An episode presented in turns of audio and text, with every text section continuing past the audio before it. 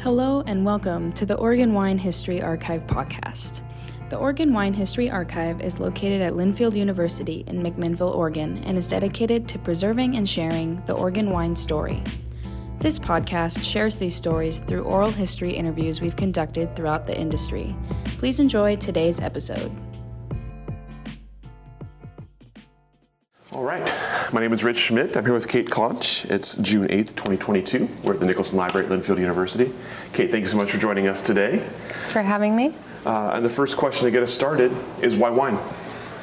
Well, it's fun. Uh, I was working in restaurants all through college to just make money, and I was bartending at night, and it just seemed like a really fun thing. And I'd always, you know, look at the somms or people who are selling wine, and I'd be like, they make money to sell wine. Like, I want to be that guy.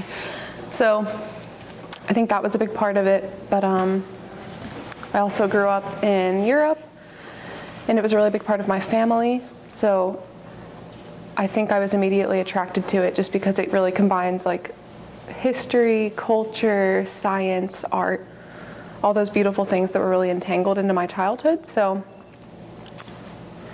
it just kind of made sense going into school. I didn't know for a few years until like a few years into university that I wanted to study wine. I started off as a nursing major and I had to watch a live C-section and I almost passed out. So I marched straight to the dean's office and I was like, I like food, I like other things. What can you give me right now? And they brought up sustainable foods and bioenergy. So that kind of got me just into the more holistic approach of life agriculture, and then later it tied into wine. So let's back up for a second before we get into that more. You mentioned growing up in Europe. Tell me about kind of where you were born, uh, gr- where you grew up, and, and what, what prompted you to go to the school you did. I was born in Oklahoma, but I moved to Europe when I was six months old. Uh, my father's in the military, and my biological mother is Italian. Um, I just grew up kind of bouncing around Germany, England, and Italy. I came back to the States for a few years when I was a bit younger, but then I didn't really fully live into the States, live in the States until I turned 18 and went to Montana State University. I just went there because I had some family there and I knew I could get in state residency and I didn't really know where else to go. So once you've turned your focus away from nursing and towards, as you, mentioned, sort of sustainable um, food and, and, and, drink, what were you thinking at that point in terms of potential futures with that? Uh, as you started to kind of learn about that, did it open up doors for you as you're looking at your future? I really had no idea. I think I just picked a degree that had all the right words that sounded like I could get a job after college. Sustainable foods, bioenergy, those are three great um, like keywords. So my parents always told me to go into something more water or resources or energy. So I was just kind of thinking, like, let's just get myself set up and I can figure the rest out later. But as I went through the degree, I realized I really loved food and cooking and traveling. And it made me more interested in my restaurant job because initially the restaurant was just to make money. I mean, serving is easy money, it's enough to get by. And then I was more interested in learning how to cook and like working more with the chefs and just seeing what they were doing. And then I thought maybe I wanted to go to culinary school, but I'm definitely don't have the backbone for that. I can't handle getting yelled at. So um, I thought, well, maybe front of house is for me just because it's easier to build relationships with people from my background. It's easy to connect with others from around the world. Like, I think growing up in Europe helped me be really open minded and really open to others from a young age. So it just seemed to fit more. I don't know if that answered your question. Absolutely, it did. Uh, as as you got into those studies, um, what intrigued you about about what you were learning, uh, and um, what kind of again what kind of doors did it open for you? Hmm.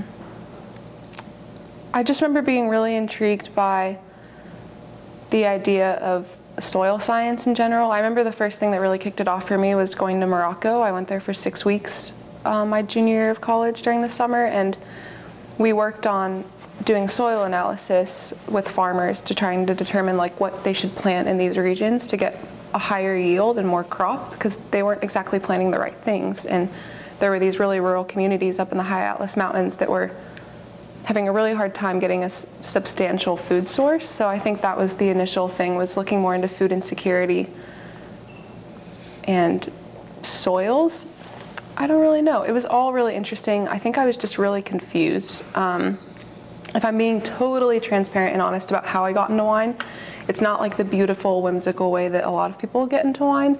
Mine was a breakup. I went through a really awful breakup my junior year of college, and I felt really lost, like had no idea what I was going to do with my degree. Was just feeling like I just need something to focus on and to learn about and make myself better at something. Like I just need a thing. So I started studying wine and I just needed a goal for myself to pull myself out of a really dark place. So I was like, I'm going to sit the level one sommelier exam. This is when I was 21, and having that goal in mind and something to keep pushing for and learn about really helped. Mm-hmm. I know that wasn't your exact question, but I didn't really have that traditional route into wine where I was like, I want to be outside and I love the grapevines. Like, that really wasn't me. It was actually just a really non traditional, classic kid breakup and working in restaurants. It just kind of all came together at once. Like I just needed a push to get out of a place I was in and to get into a better place. As you started to learn about wine, then, um, what did you find was sort of most appealing about the education process for yourself? Were you more excited about? Was it the wines? Was it the regions? Was it the, the climates? Was it the people? Like, what kind of excited you about it?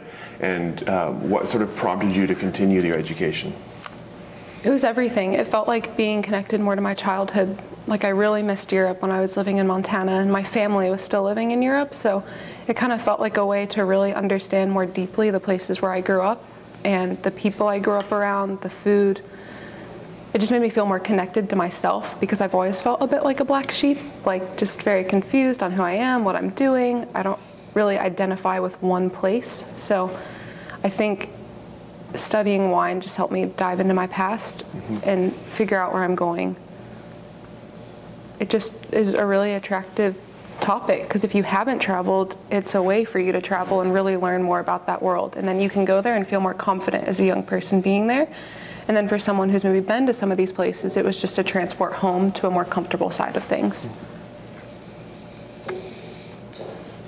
So tell me about the first, the go over the first somm, uh, the, the, level one somm. Um, what was the process like for you, and, and what did you do after it?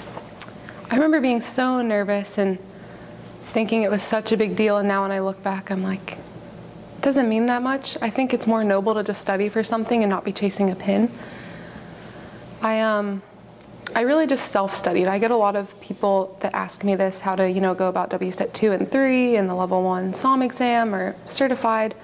I think you just have to take it upon yourself to kind of not become a hermit, but a little bit of a hermit for like a year, and you just have to read and learn for yourself. And then once you have that really strong base of theory, you can come out of that and really apply that to your relationships and the floor. But I think it's just a lot of reading. I just read a lot of wine books, I made a lot of index cards, wrote down everything I could, took pictures of every single bottle I drank, just tried to focus inward. But I think it's just a lot of solo time.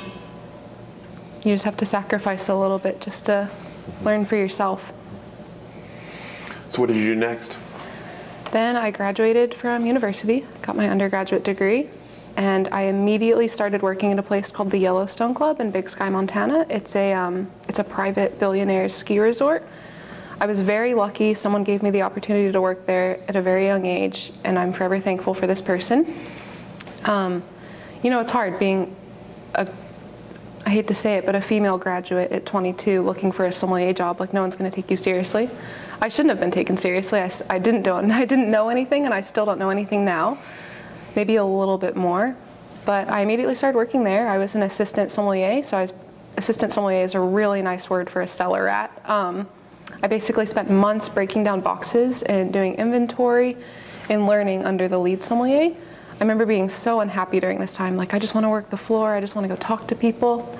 But now when I look back, it was great because it gave me a lot of time, again, to be alone and like learn the cellar and be alone with all the bottles. And I'd go home and I'd just Google everything every night. And I think it was a great experience for me. And then a few months later, I passed the certified sommelier exam.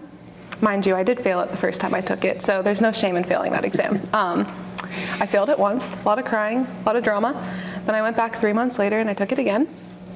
And I passed it, and shockingly enough, I was awarded the Walter Clore Scholarship for top score. So if I had to go back, I wouldn't change it. I think failing it was the best thing that ever happened to me in wine because my ego is just massive. You know, you come out of college and you're like swinging, like, I have a cool wine job, like, I'm really doing the thing. But heck yeah, I needed to fail that exam. That was awesome. I wouldn't change it. Um, I think I've gone off on a tangent. Anyways, then I just continued to work at the Yellowstone Club for some time. I was promoted to sommelier and then lead sommelier, and I just worked there for a few years until I decided to go do my master's degree in Italy. So But I just kind of went straight to work. Straight to work. So Yeah. before we get to Italy, tell me about the the, the, the progression of things for you at the, at the club. You mentioned kind of cellar rat all the way up to sort of lead som. Mm-hmm. Um, what were the steps for you uh, in terms of knowledge needed and, and sort of confidence needed? And then what were the roles like as you were progressing up there? I think that confidence comes with knowledge, but it's not even with knowledge. I think just um, the self discipline for me, I was always really insecure and not confident. And I think through studying for myself, that built confidence within me. Like, even if you don't know a lot, you're putting in that work for yourself to learn and better yourself. And I think that brings confidence later. Like, no one can fault you for trying. I was just trying my best and trying to learn, and I think that's all you can ask of someone. So I was really insecure at first. I was really shy, and then I kind of wanted to stay in the cellar.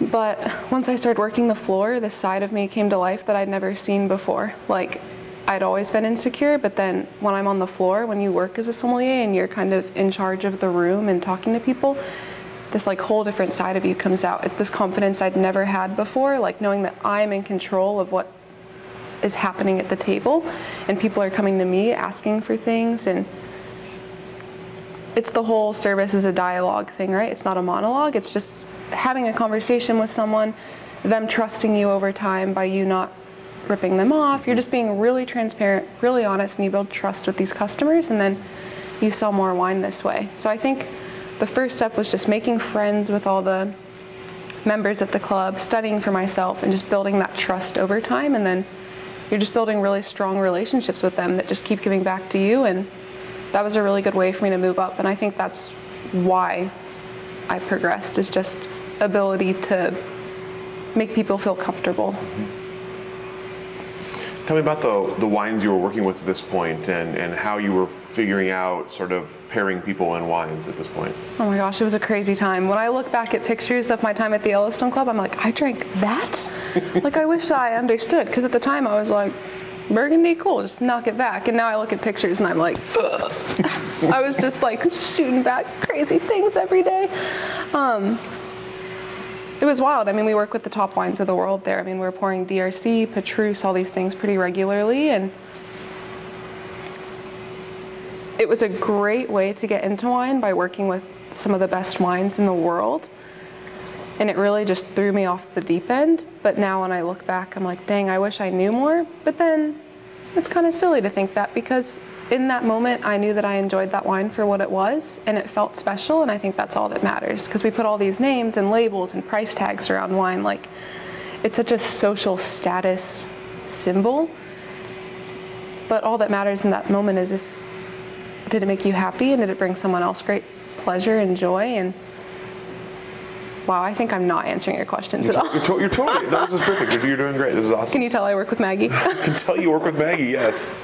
Happy and joy do come up a lot when you talk to Maggie. Um, so then, uh, what about the process of, of learning the people and f- and finding what they want? How do you how do you get to know someone and get to know their tastes and be able to offer them sort of the next thing? i kind of had to dig really hard at first because the yellowstone club is a place where it's really big names. It's like bill gates jeff bezos leonardo dicaprio all those guys are members there. So it's it's a very very private place. So all these members really like having someone there long term that really knows them and they are really interested in relationships. So having someone new come to them recommending something is a really daunting thing. So a lot of people were really cold towards me at first. I really had to like dig and just ask them i just walk up to the table every night and just kill them with kindness. Like really just keep trying to have that conversation over and over again. Ask what they're drinking why they like it. Just you just got to dig in there as deep as you can. So eventually, some people came around and started to like me, and I was able to make these relationships, and then you eventually make friends because they're really interested in having someone there that, like, they'd call me the night before, like, hey, Kate, you know, we want to drink this tomorrow. Could you decant this like 24 hours before, and then we'll come in? So it's just, it eventually progressed to some friendships and some people that I really care about, and I hope that we stay friends forever. But I think just having to put your ego aside and accept that you're going to embarrass yourself a lot. Like I embarrassed myself a lot. I still embarrass myself every day. Oh my gosh, all the time. But I think just putting that aside and just putting yourself really aggressively out there, even if it's really uncomfortable, was key for me. Just being unafraid of what they thought or what anyone was thinking, just kind of just got to be a bulldozer, especially as a young woman in wine. Not a bulldozer in a bad way. I mean, like a respectful bulldozer. I'm gonna take a sip of wine. I can probably say we never heard the term respectful bulldozer before. Yikes. That's, that's fantastic. Yikes. Uh, so then you mentioned we talked about you talked about confidence uh, quite a bit, and that's an interesting. It's an interesting. Uh, it's an interesting time in your life and a time in your career. Um, commanding a room like that with those with those kinds of people in it, those kinds of wines. Uh, by the end, did you feel fairly comfortable in that environment? Really comfortable. It was such a beautiful transition for me, like coming out of school and being really lost, you know, going through the classic breakups where you kind of lose a little bit of yourself, like all those really great 21, 22 year old things you go through. By the end of it, I felt like I was becoming myself and I felt really comfortable with who I was. But I would say that didn't really happen fully until I went back to Italy. But yeah, by the end of the club, it felt really great. I, uh, I really miss that feeling, like I miss working a restaurant floor because you just kind of transform. You feel like a different person. Mm-hmm. So, what prompted the decision then to go back to school? Oh gosh, when I first graduated my undergrad, my parents and I argued and argued about. They were like, "You have to go get a master's now, because then you're never going to go back to school." We had that whole classic argument, but I was like, "No, I'm going to go work first and get some experience, and then I'm going to circle back if this is actually what I want to do and get a master's," which in retrospect, that was a great decision because then I went into my master's knowing I was going to do wine. And I think I would honestly recommend that to any college graduate is to just go work in your field for a few years. At least it worked for me and then circle back and if that's what you want to do then continue that master's because then you'll go into it more clear and with some experience. And why did you choose the program you did? Honestly, a master's degree for 8,000 euros is pretty cheap, and you get to live in Italy. And I just really missed Italy. I knew whatever was going to happen, I was going to end up back in Italy.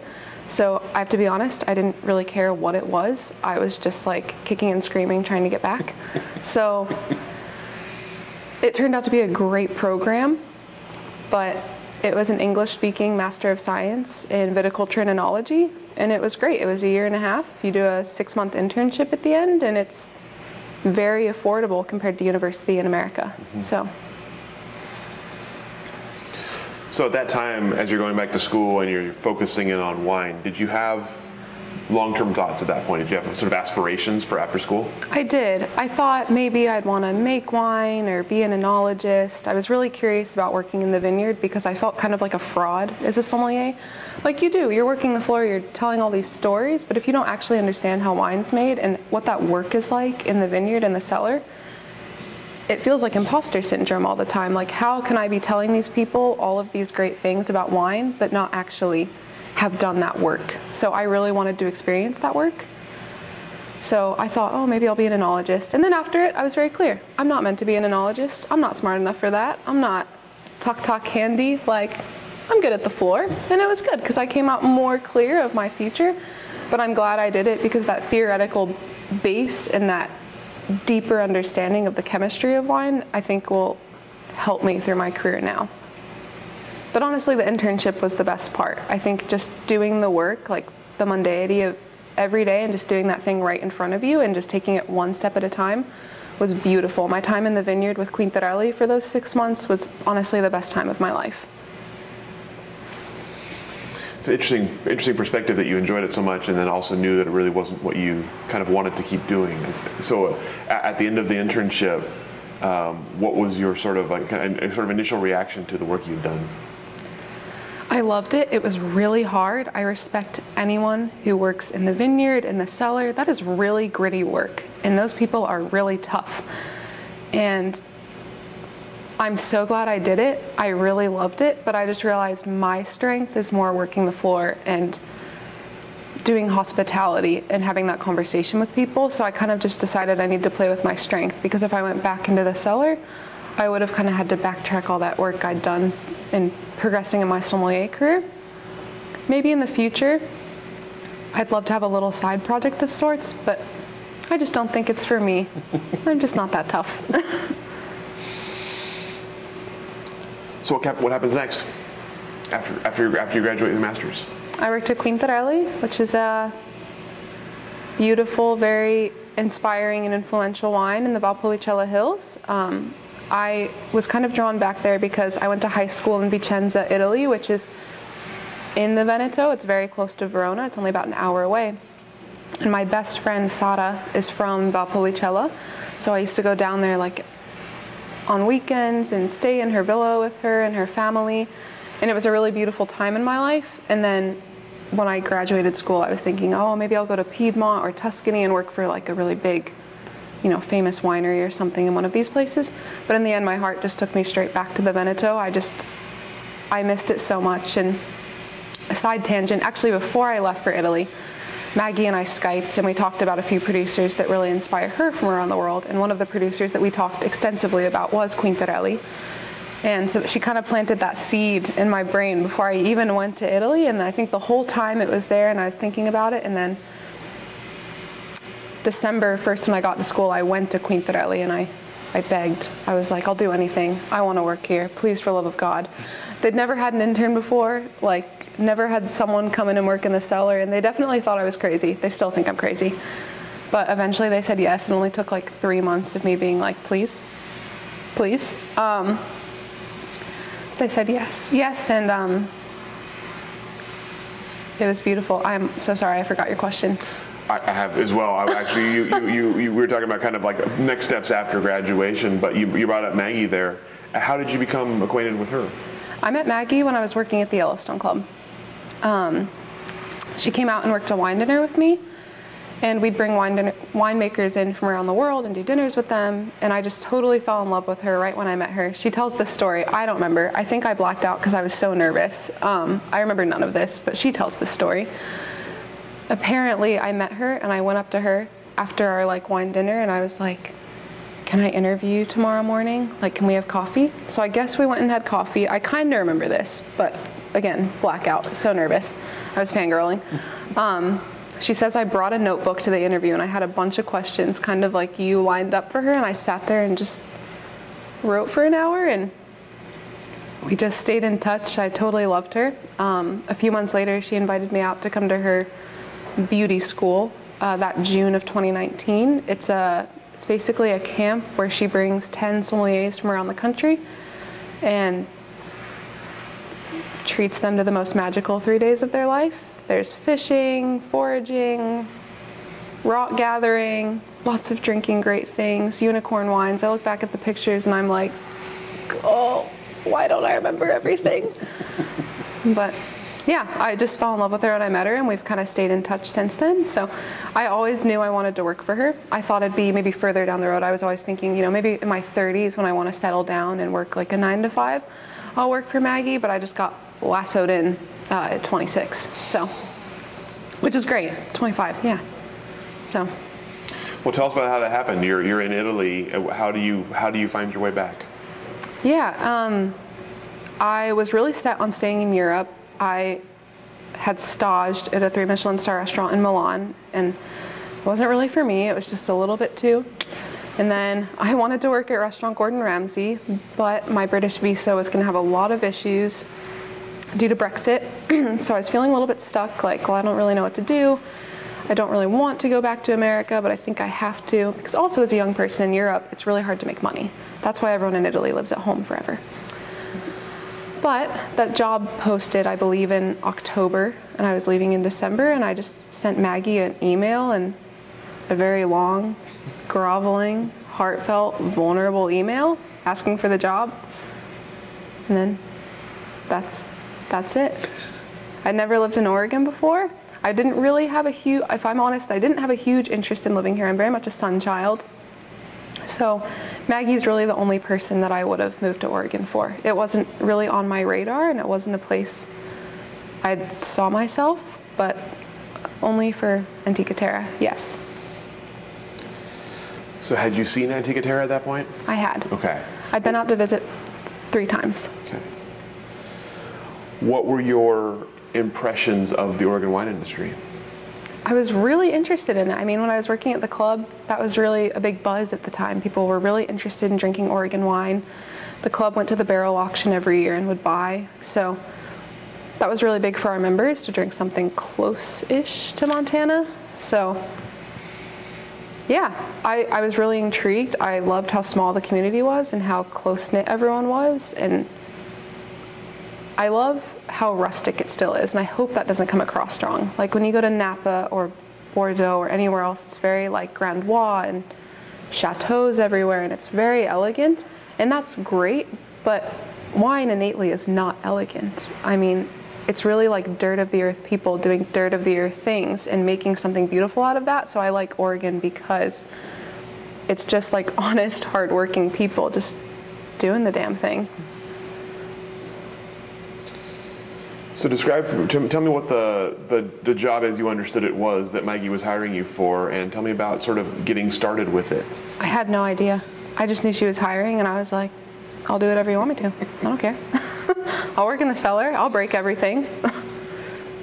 I'll, I'll rumble around. I'll make messes everywhere. Like, I had no idea. I just saw hospitality ambassador, and that word is, that definition is really broad. So I had no idea what that meant. I was like, hospitality? Yeah, I work in hospitality, ambassador. I don't really know what I'm an ambassador of, but I'll try. Uh, whatever you need me to do.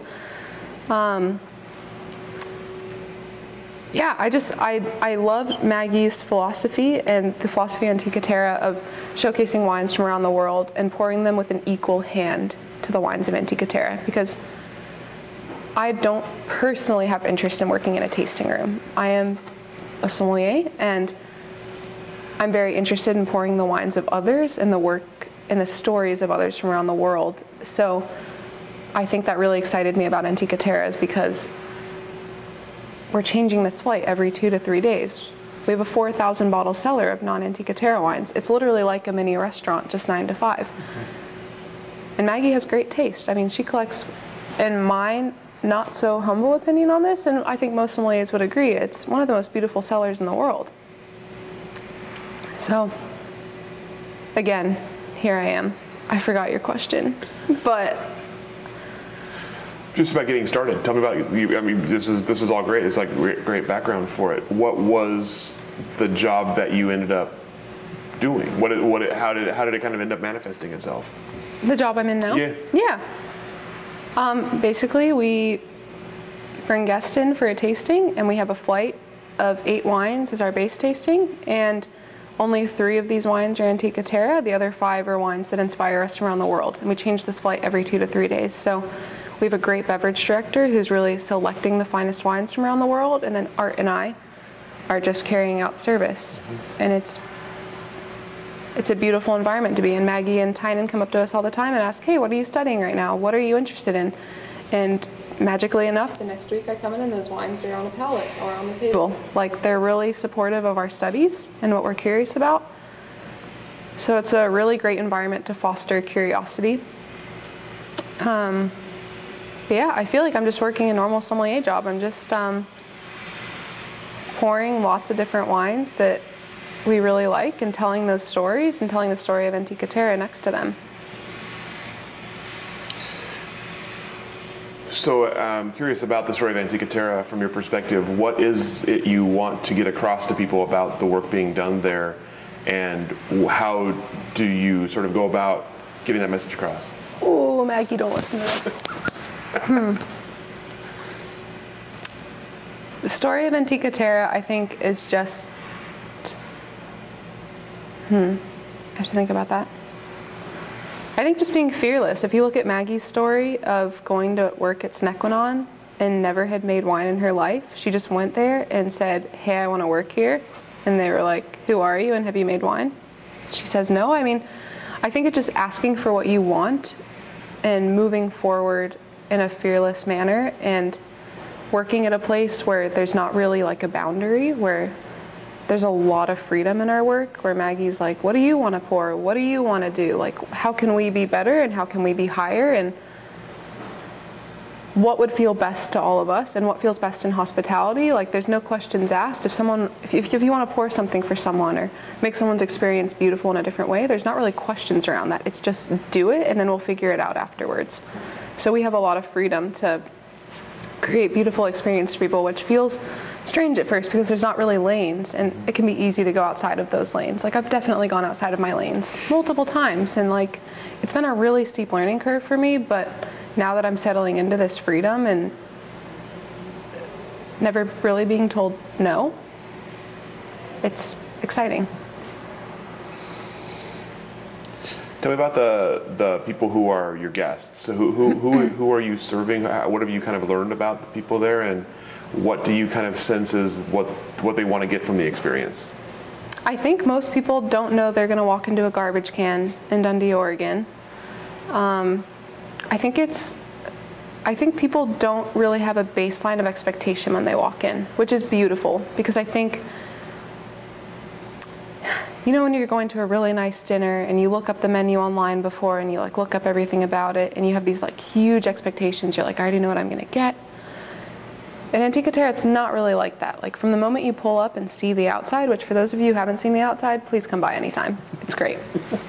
Um, when you walk in it's that expectation kind of has to fall away. Because maybe that menu you saw online it's probably different now. We change this flight every two days so i think people are really confused but then at the end of it they're like what just happened to us like i think it can feel really overstimulating for a lot of people because there's so many wines and so many new things happening to them at once but i think a lot of people leave with more of an excitement and inspiration to maybe try something they haven't tried before or not reach for the same bottle every time they go in the supermarket. Like get out of that comfort zone a little bit and just try new things. So, I mean, we get everyone. We get bachelorette parties, like people who are really new in wine. We get sommeliers, people in the industry. I mean, it's a really diverse crowd, but it seems that people are really receptive to the idea of showcasing the work of others mm-hmm. and not just your own. What about from your perspective? Then you mentioned sort of hospitality. You've been doing hospitality for a long time. What does it? What does it? What does hospitality mean to you? And, and what does it mean to you? Has that meaning changed at Antica Terra? Yeah. Um, my biological mother is Italian, and she is like the life of the party. She's really loud. She was really warm.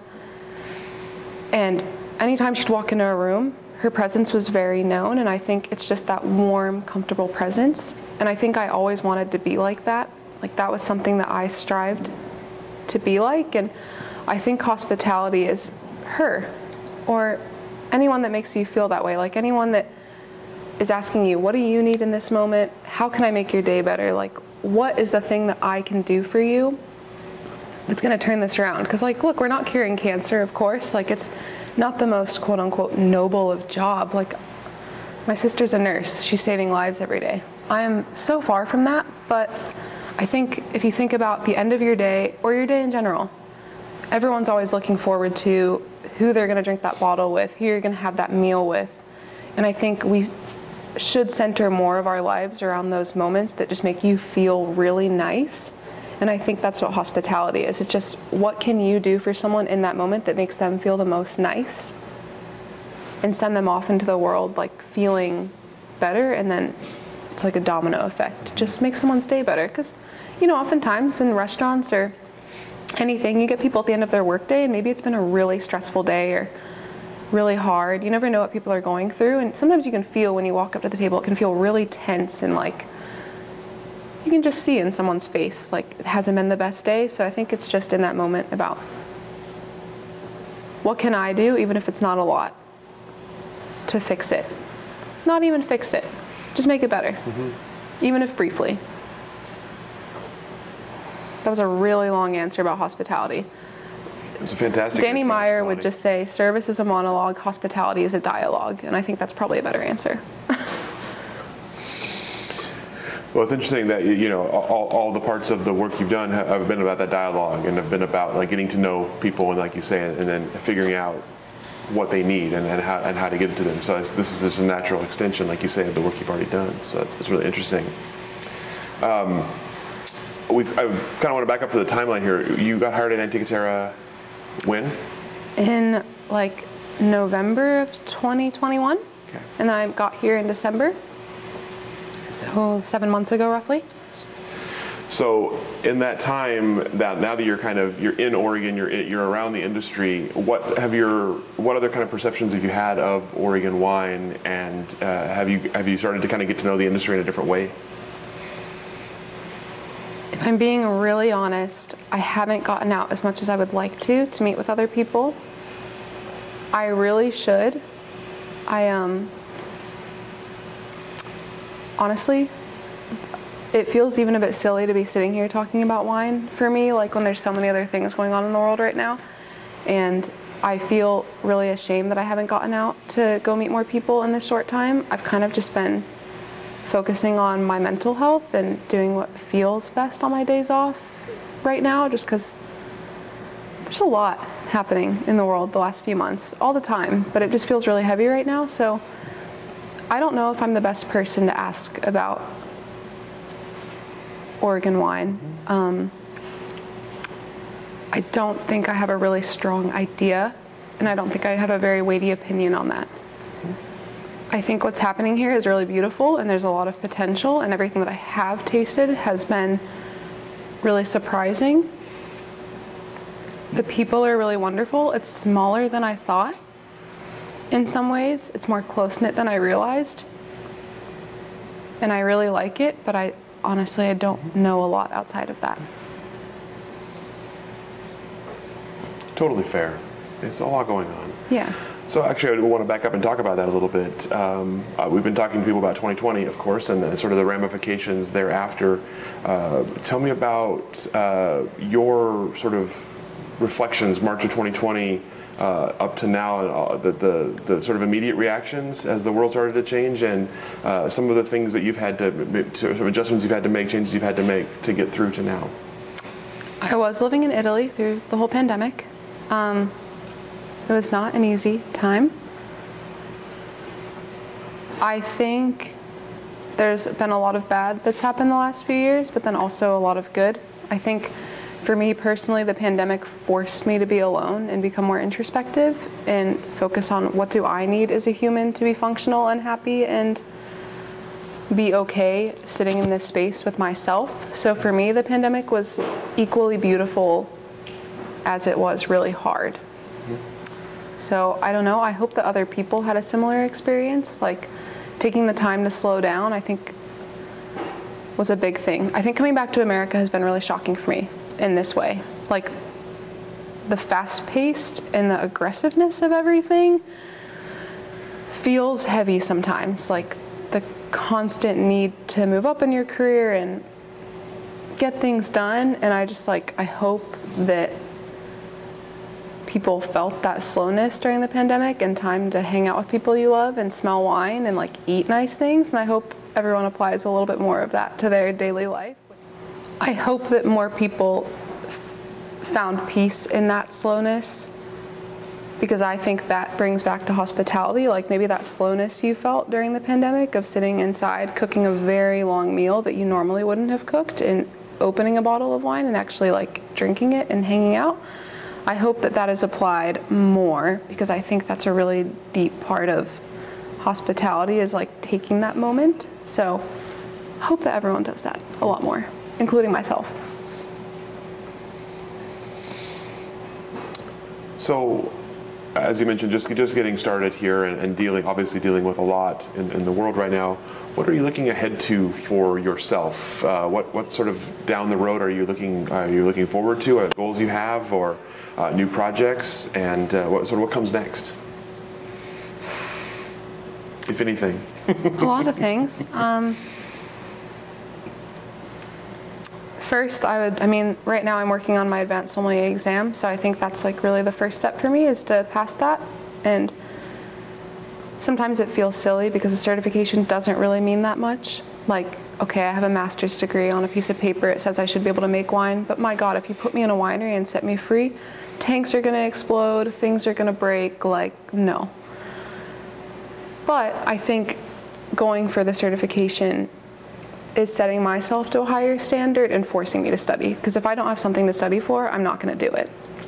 So I think right now that's where I'm at. I'm just trying to study and get through this and have it under my belt to move forward in the industry and maybe have more opportunity for myself. Um, but my sister and I actually, my sister is really brilliant, and her and I want to have a vineyard together in England. That's kind of my future goal. Um, I think that England is kind of the future of sparkling wine in the face of climate change. I think there's really a lot of potential. And I think it would be a great time to get in now before it blows up. I mean, look at Oregon in the last 25, 30 years, it's just exploded. So that's really the big, big, big future goal that who knows if it's going to happen, but I would love to see I would love to see us try. Mm-hmm. So we're going to England at the end of this year to um, scope out some land. But that's awesome. Yeah, that's an awesome. That's goal. like the large goal. that's all. Uh, you mentioned sort of the the, the, the studying and kind of the, the endless education for yourself. Do you feel that that's something that will always be part of what you're doing? Do you, or do you feel like there's a point where you'll reach where you'll be like, I've learned all I want to know about wine? Oh, I'm sure you can never know everything changes every year. It's impossible. So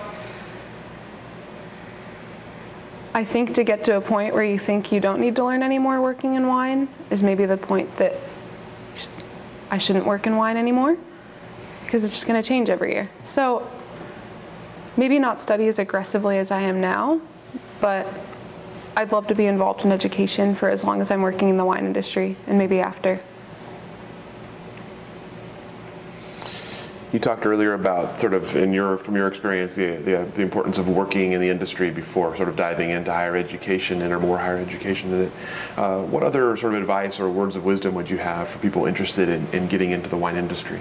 Oof, words of wisdom. Look at me. um, I think that just committing to a goal for yourself is really important. Like for me, it just personally, I need to have something to study for to do it. Like, I need to have a higher goal to push myself to do the thing and put in that work and time. So I'd say that and just start reading wine books and make index cards for yourself and taste with people who are better tasters than you. And don't be afraid to embarrass yourself because you're going to embarrass yourself every single time. But you just have to like push your ego aside and say what you think about the wine, be unafraid, and just taste people who are better than you. And all those things will come with time. I think it's just putting yourself out there and being a little bit uncomfortable. That's all the questions that I have for Great. you. Uh, anything I didn't ask that I should have? Anything you'd like to cover? I don't think so. Awesome. Fantastic. Thank you so much for coming and sharing your story, sharing your time with us, offering some great advice. And we'll go ahead and let you off the hook. Thank you. Thank you. Thanks, everyone. Thank you for joining us for this edition of the Oregon Wine History Archive podcast. And thank you to all our supporters, partners, donors, and interviewees who have helped make our project a success. Be sure to check out our website at OregonWineHistoryArchive.org for more interviews, photographs, wine labels, and more. And stay tuned for more interviews as we tell the story of Oregon wine.